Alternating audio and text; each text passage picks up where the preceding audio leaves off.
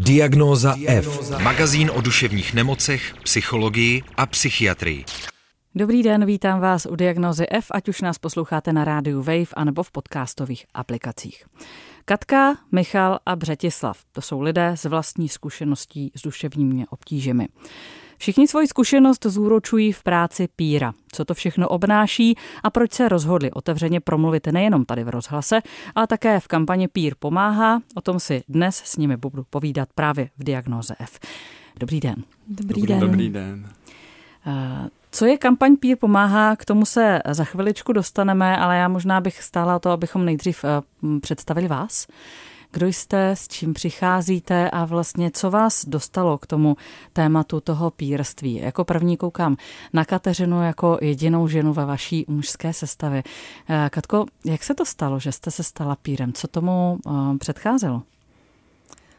Uh, tak uh, zcela jistě tomu předcházelo to, že jsem bohužel uh, prošla nějakou duševní nemocí, v mém případě to byla poporodní deprese, která vyústila v periodickou depresi a potom eh, bipolární poruchu. A vlastně jsem se léčila od roku 2009 a na prvního píra jsem narazila při hospitalizaci v roce 2018 a od roku 2021 pracuji jako pír. Eh, zmiňujete poporodní depresi, zároveň to je často um, zmiňováno také v, v kontextu toho, že vlastně už před tím porodem jsou nějaké potíže. Um, ti lidé, nebo ty ženy, často, často hovoří, že vlastně už nějaké propady zažívali předtím. Bylo tomu tak i ve vašem případě, nebo skutečně to ten porod a tohleto období bylo, bylo spouštěčem? Já jsem přesvědčená o tom, že u mě to byla prostě nějaká chemická reakce že to vyvolal ten porod, protože před porodem já jsem nikdy jako duševní problémy neměla, ani byť eh, sebe menší, jako třeba úzkosti nebo lehčí deprese. Eh, prostě já jsem byla člověk, který si myslel, že ty duševní problémy eh, mají lidé, kteří jsou s proměnutím slaboši, kteří jako si nedokážou poradit s nějakýma problémama v jejich životě a potom to vyústí v nějakou nemoc. Takže jsem si musela dát s proměnutím na držku, abych přišla na to, že to tak není. Jak se pozná poporodní deprese? Eh, hrozný splín. Eh, vlastně jsem 24-7 myslela na sebevraždu Eh, jediná možnost úniku pro mě byla, když jsem spala, tak to byla jediná chvíle, kdy jsem na to sebevraždu nemyslela, ale vzhledem k tomu, že jsem neměla žádný povědomí jako o těch duševních nemocech, tak jsem byla přesvědčená o tom, že je to nějaký šesti nedělí nebo nějaký poporodní blues, že to prostě překonám. A bohužel eh, to nešlo. Jak to tenkrát dopadlo? Vy jste to překonala, teď tady sedíte, ale jak, to te, jak jste to tenkrát zvládla, tu poporodní depresi? Co pomohlo? Já jsem vlastně po šesti týdnech se rozhodla, že skočím z paneláku a to mě donutilo svěřit se manželovi, po tom, co jsem to neúspěšně provedla. A vlastně díky tomu jsem vyhledala psychiatričku, která mi nasadila antidepresiva. Eh, která jsem teda eh, na začátku velmi odmítala, nechtěla jsem je brát. Byla jsem přesvědčená, že to zvládnu vlastní vůlí, ale vlastně mě donutilo to, že ten můj stav byl hrozně jako neutěšitelný. To bylo před 13 lety, tenhle mm-hmm. ten začátek toho vašeho příběhu. Eh, jak se vám těch 13 let dařilo? Znamená to, že v ideálním případě nastala diagnostika a od té doby eh, došlo k výraznému zlepšení a svět je jenom krásný a růžový? Eh, my jsme se vlastně po dvou letech rozhodli mít druhou dceru, takže jsem se dohodla s psychiatričkou, že vysadím antidepresiva, což se mi podařilo a byla jsem přesvědčená, že nějaký ten koktejl nebo jak to nazvat, který mi sednul eh, při té první dceři, protože se samozřejmě hledaly jako eh, různé medikace. Nebylo to hned na poprvé, co by mi jako pomohlo. Musela jsem být i hospitalizovaná. A tak jsem byla přesvědčená o tom, že tu depresi vlastně přečůrám, že po druhém porodu, když budu mít zase depresi, takže si nasadím prostě tady tu medikaci a že mi bude během 14 dnů třeba dobře. ale bohužel se tak nestalo, takže se zase hledala jako správná medikace, ale to už jsem věděla, s čím mám tu čest bojovat, takže jsem tu medikaci neodmítala a věděla jsem, že jako jediný, co mi pomůže, tak je právě ta medikace. A potom vlastně jsme se odstěhovali do Číny v roce 2014 a já jsem opět šla za svojí psychiatričkou s tím, že chci tu medikaci vysadit, že už třetí dítě neplánuju, takže opět přečůrám depresi, což se mi zase nepovedlo, protože když jsme eh, se přestěhovali do Číny, tak během čtyř měsíců jsem vlastně začala mít opět deprese a um, trvalo to dlouho tenkrát, trvalo to opravdu celý ty čtyři roky, co jsme bydleli v Číně, že jsem prostě lítala mezi blázincema v Čechách a Šanghají. To mě vlastně v tom vašem příběhu, vy ten uh, příběh máte zveřejněný na stránkách Studia 27, což je taky uh, projekt, uh, za kterým vy všichni tři stojíte. Tak uh, ta Čína mě na tom vlastně jako hrozně zaujalo. Jak je možné fungovat s psychiatrickým onemocněním v Číně? Jestli teda jste fakt musela jako lítat, anebo jestli bylo možné případně jako využít i nějaké tamní zdroje? Eh, co se týká hospitalizace, tak eh, ta možnost tam nebyla, protože v Šanghaji jsem navštěvovala mezinárodní nemocnici, kde prostě nebylo jako lůžkové oddělení určeno pro tyto problémy, takže jsem musela vždycky se nechat hospitalizovat buď v Bohnicích, anebo v Národním ústavu duševního zdraví. Takže jsem v těžké depresi letěla prostě 12 hodin letadlem, rodinu jsem tam nechávala, potom se k ní vracela, abych za pár týdnů zase prostě letěla do Čech. A já už jsem v jednu chvíli byla tak zoufalá, že jsem tam dokonce vyhledala pomoc uh, jedný jako starší číňanky, která uh, hodně jako vyučovala feng shui a ona říkala, že má nějakou guru někde prostě na vesnici u ní a že tam je schopná pomoct za nějakou úplatu. Takže tenkrát jsem jí dala peníze a bylo mi řečeno, že se mám modlit k nějaký měsíční víle prostě e, o půlnoci, že mám víc z domu, koukat, kde je měsíc a tam se jako modlit. A já už jsem byla na tom tak špatně, že jsem to opravdu jako udělala a ona mi říkala 14 dní a bude ti dobře.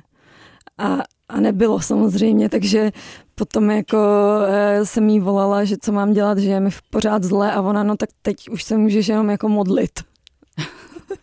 Eh, třeba k měsíční výlet. Hmm. A já obracím zrak k Michalovi, eh, což je taky další eh, člověk, kterého mm, jehož příběh můžete vidět třeba na plagátech v metru, na letácích, anebo jinde v rámci kampaně Pír pomáhá, o které dnes mluvíme. Michale, jaký byl ten váš příběh? Já jsem úryvek toho slyšela na stránkách Studia 27 a bylo se mi o tom, že vlastně mluvíte o tom, že jste se zbláznili jednoho dne. No, jak to vlastně bylo? Eh, já jsem, eh, dejme tomu, eh, zešílel ve svých 26 letech, což už je teda opravdu dlouhá doba, je to 23 let.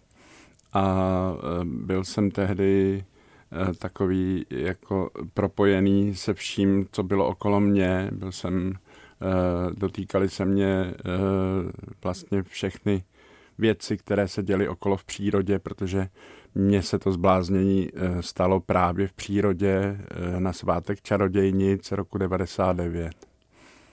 Jak k tomu došlo? Vnímáte tam s odstupem nějaký konkrétní spouštěč, nebo prostě to byla souhra okolností? Těžko říct. Těch spouštěčů bylo vlastně několik. Jako když si když si člověk jako uh, vybaví těch, eh, těch uh, to množství těch, dejme tomu, neúspěchů, které, kterým jsem tehdy čelil, jako, jako, že se mi nedařilo ve škole, že se mi nedařilo v práci, že se mi nedařilo ve vztahu a vlastně jsem byl i Měl jsem za sebou nějakou traumatickou sexuální zkušenost jako a zároveň taky uh, jsem tehdy ještě experimentoval s měkkýma drogama, takže uh, tenhle, ten, tenhle ten, tohleto množství těch vlivů prostě vyvolalo nakonec to, to šílenství.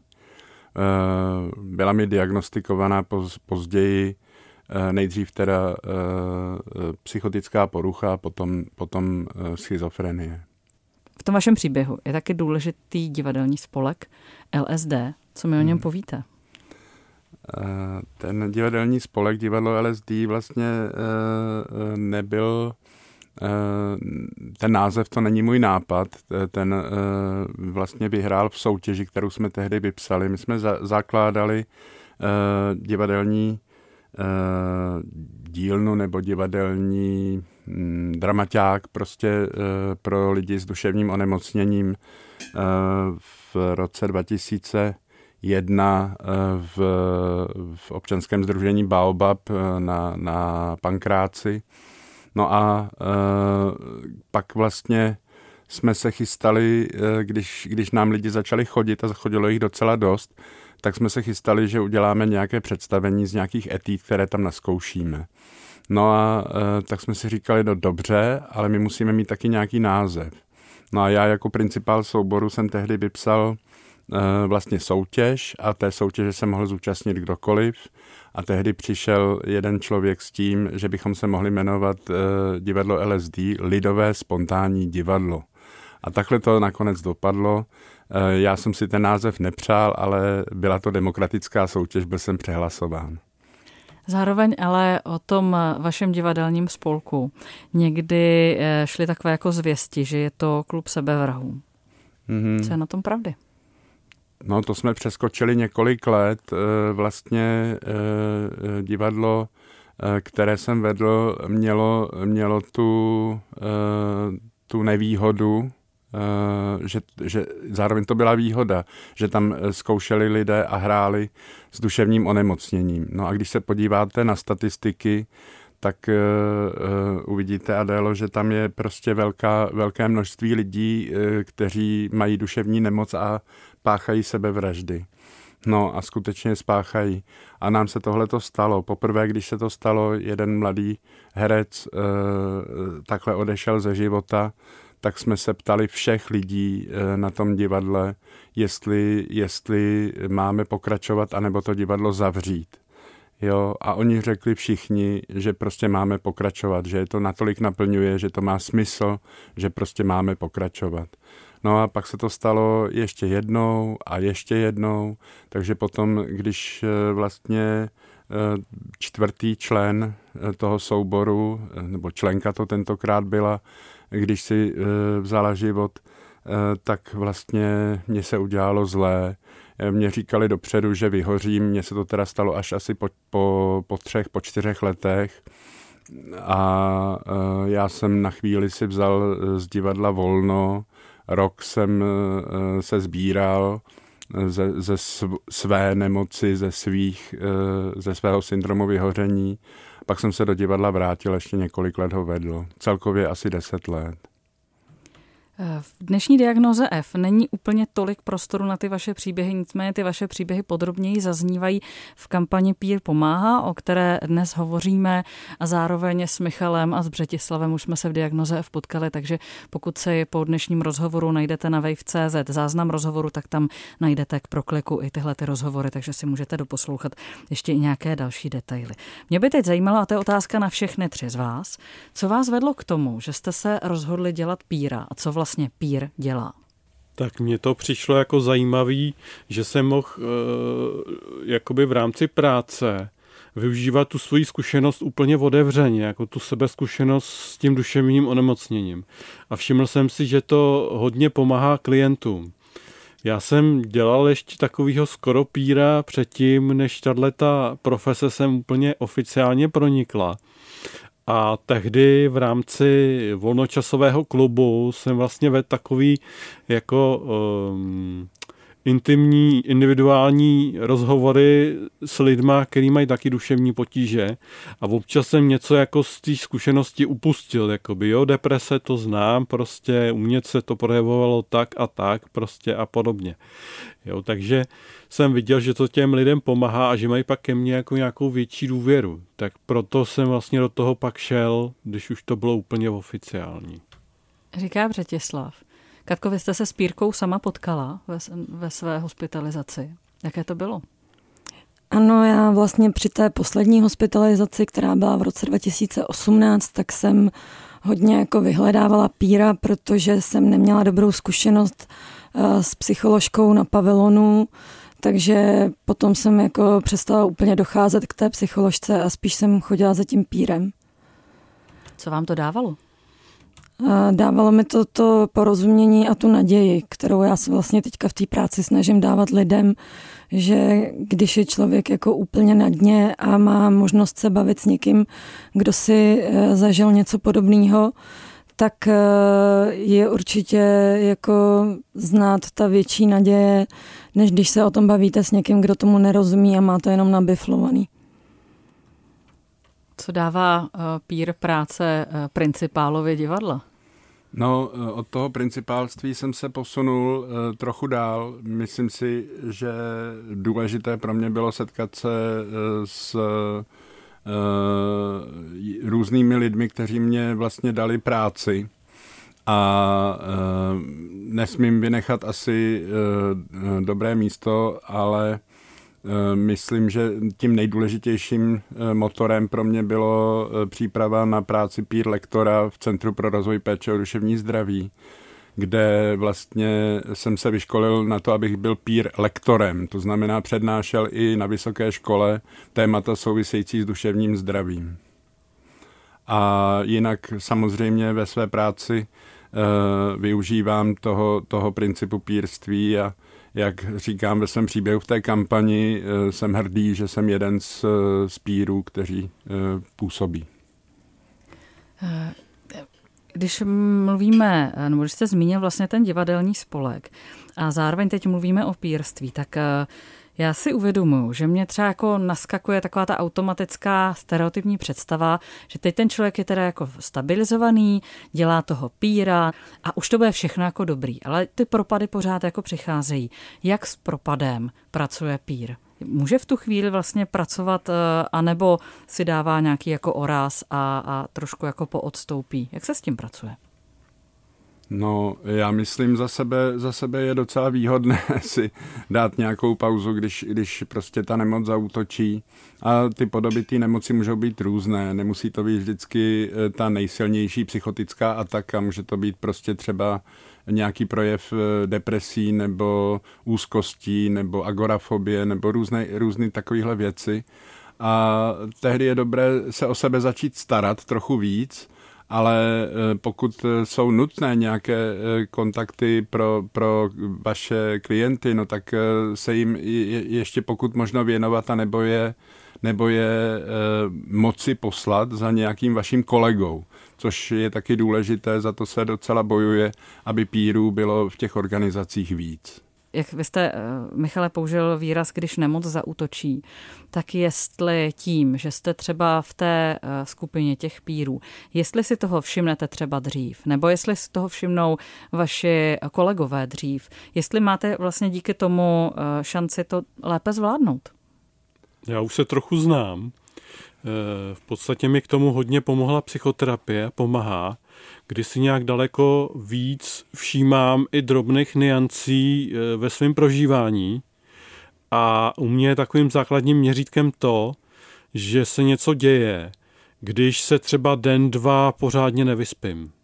Takže pak už jako vím jak na sebe, že si mám vzít prostě nějakou pohotovostní, rychle působící Ziprexu jako antipsychotikum navíc a díky tomu se vyspím a pak se zas nějak dá fungovat dál, například. Říká Břetislav, já se obracím ještě na Kateřinu a Michala, jestli je třeba vám ta skupina pírů dává nějakou péči navíc vlastně. Já třeba pracuji v armádě Spásy, kde spolupracuji jako se sociálními pracovníky a musím říct, že vlastně, protože já vlastně pracuji jako pro čtyři různé organizace a všechny vlastně tady ty jako eh, neziskovky nebo sociálně orientované organizace jsou hrozně pečující. Že mi to přijde pro mě jako bezpečný prostředí a ty kolegové jsou skvělí a určitě není problém říct si o tu pomoc. No pokud se týká uh, mě, já, já jsem rád za to, že, že jsem obklopený píry a vlastně lidmi se zkušeností i třeba v našem studiu 27 Eh, že vlastně eh, si můžeme navzájem postěžovat, jako třeba, že už je toho na nás moc nebo tak a výjdeme si vstříc, jeden druhého zastoupí a tohle toto je hrozně fajn, jako my jsme vlastně taková své pomocná organizace, to Studio 27, všichni tam máme nějakou zkušenost s duševním onemocněním a jsme rádi, že teďka můžeme odstartovat tuhle tu kampaň prostě. Tak teď je možná ten okamžik, kdy se obrátím na Břetislava, který jsem přišel jako osoba jednak teda z vlastní zkušeností s duševními obtížemi, ale také jako eh, člověk, který nám představí kampaň Pír pomáhá. Proč Pír pomáhá, proč ta kampaň je a co je její, její náplní? Tak Pír pomáhá nám přišel jako dobrý název i takovýho jako hashtagu, že vlastně soustředí se na to, že ten pír opravdu pomáhá těm druhým lidem, kteří jsou v nějakých duševních potížích a sám ty potíže nějak prožil nebo prožívá. A jak zní třeba z příběhu tady Michala a Katky, které, se, které můžete sledovat eh, na našich stránkách. A eh, ta kampaně vlastně celkově nebo projekt, eh, který jsme získali od ministerstva zdravotnictví, je zaměřený na takový zviditelnění eh, a propagaci té pírské práce i mezi širší veřejností. A Eh, díky vlastně tady tomu projektu se nám ozývá hodně pírů, který chtějí se svým příběhem na besedě nebo skrze nějaký intenzivní rozhovor dát o sobě vědět a vlastně s tím eh, se svojí kůží takzvaně na trh prostě. A toho si právě moc vážím, že tady Katka s Michalem eh, s tou kůží na trh takhle jdou otevřeně. A to je právě vlastně smyslem toho projektu Eh, nějak zpřístupnit ty zážitky, ty prožitky, vůbec tu životní zkušenost a nějakou tu plasticitu toho života, kdy jsou tam nějaký vzestupy, ale jsou tam nějaký pády a zase opětovný vzestupy. A že je vlastně možné se s duševní nemocí nějak vyrovnat a nejenom vyrovnat, ale pomáhat tou svojí činností, tím svým životem i druhým lidem, který v tom se třeba teprve teďkom propadli. Přetěslava, já chápu, že žijeme eh, v našich sociálních bublinách, takže já si třeba myslím, že už píry všichni jako znají. Eh, potkáváte se s lidma, kteří přicházejí překvapeně jako wow, něco takového existuje, proč jsem to nevěděl před pěti lety? Eh, já jsem naposledy dělala psychologické testy asi dva roky zpátky a psycholožka, který bylo asi okolo 30, tak vůbec nevěděla, co je pír. Ona je to docela nová profese teprve asi pět let fungují píři. A e, my chceme nějak vysvětlit ten pojem píra, co to je za člověka, jak funguje, v čem může pomoct, jak je možný využít jeho služby třeba, případně kde ty píry najít a, a tak podobně. A myslím, že k tomu právě pomáhají ty příběhy přímo. Abychom nebyli pragocentričtí, jak jsme na tom spíry eh, v rámci republiky? No, je to, je to různé. Eh, jsou, jsou větší města, kde je koncentrace eh, těch pír pracovníků větší. A jsou taky místa, kde prostě jsou rádi, že mají jednoho píra na celou organizaci, na všechny lidi, kteří spadají do, do nějaké spádovosti té organizace. A jsou místa, kde ještě píři nejsou. Eh, my jsme, my jsme eh, počítali nějak, kolik asi těch pírů v současné době pracuje, jich kolem 170 a určitě by jich mohlo být ještě víc. Eh, je důležité i hm, popřemýšlet o jejich zařazení v pracovním procesu, protože například nemocnice zatím využívají služeb pírů ještě poměrně málo. Co dneska ještě trápí píry? No, já musím říct, že vlastně píři nemají úplně vyřešený svoje e, postavení jako na trhu práce. A je to především proto, že e, jako je velice záhodno, aby e, píři pracovali právě v psychiatrických nemocnicích nebo na psychiatrických oddělení všeobecných nemocnic a tak dál. A problém je, že vlastně existuje ministerská vyhláška, která zakazuje lidem s duševním onemocněním pracovat ve zdravotnictví, konkrétně v nemocnicích. Je to vlastně nějaká pojistka proti duševně nemocným doktorům nebo e, sestrám, ale je to zároveň velice diskriminační. Jo, e, proč by doktor nemohl mít e, občas depresi, proč by sestra nemohla trpět úzkostmi. Jo, a vlastně se to obrací přímo proti pírům, kteří chtějí být zaměstnáni právě na těchto těch místech a pracovat tam eh, tak, aby pomáhali účinně eh, svým, eh, svým svěřencům, svým klientům, pacientům v nemocnicích. Co bychom ještě o pírech měli vědět? No, já jsem si vzpomněl na, na to, že online, online existuje taky poradna, která se jmenuje Stop Stigma, která eh, vlastně zaměstnává taky pír pracovníky, kteří odpovídají na nějaké otázky do poradny. Jo, že tam napíšete svůj dotaz a eh, ten pír pracovník vám odpoví. Je to, eh, samozřejmě to není žádný chat, je to prostě, na, musíte počkat na tu odpověď a tak. Ale pokud se týká nás jako Studia 27, tak my můžeme eh, slíbit to, že vlastně eh, ta kampaň nekončí a hned potom, eh, co, co se lidi seznámí s naší kampaní v metru, tak bude pokračovat celý příští rok ještě dalšími rozhovory, besedami a tak dále. To znamená, že se Student 27 se v projektu PEER pomáhá ještě setkáte. Na co se těšíte? Já se těším na to, že vlastně nějak přispějeme k tomu, že e, se dostane ten pojem pír a to, co dělá, víc do povědomí lidí a že to vlastně nějak prospěje prostě většímu množství lidí, no, než v současnosti. Setkáváte se s nějakými hejty? S něčím, že vám lidé píšou, nevím, nepříjemné reakce?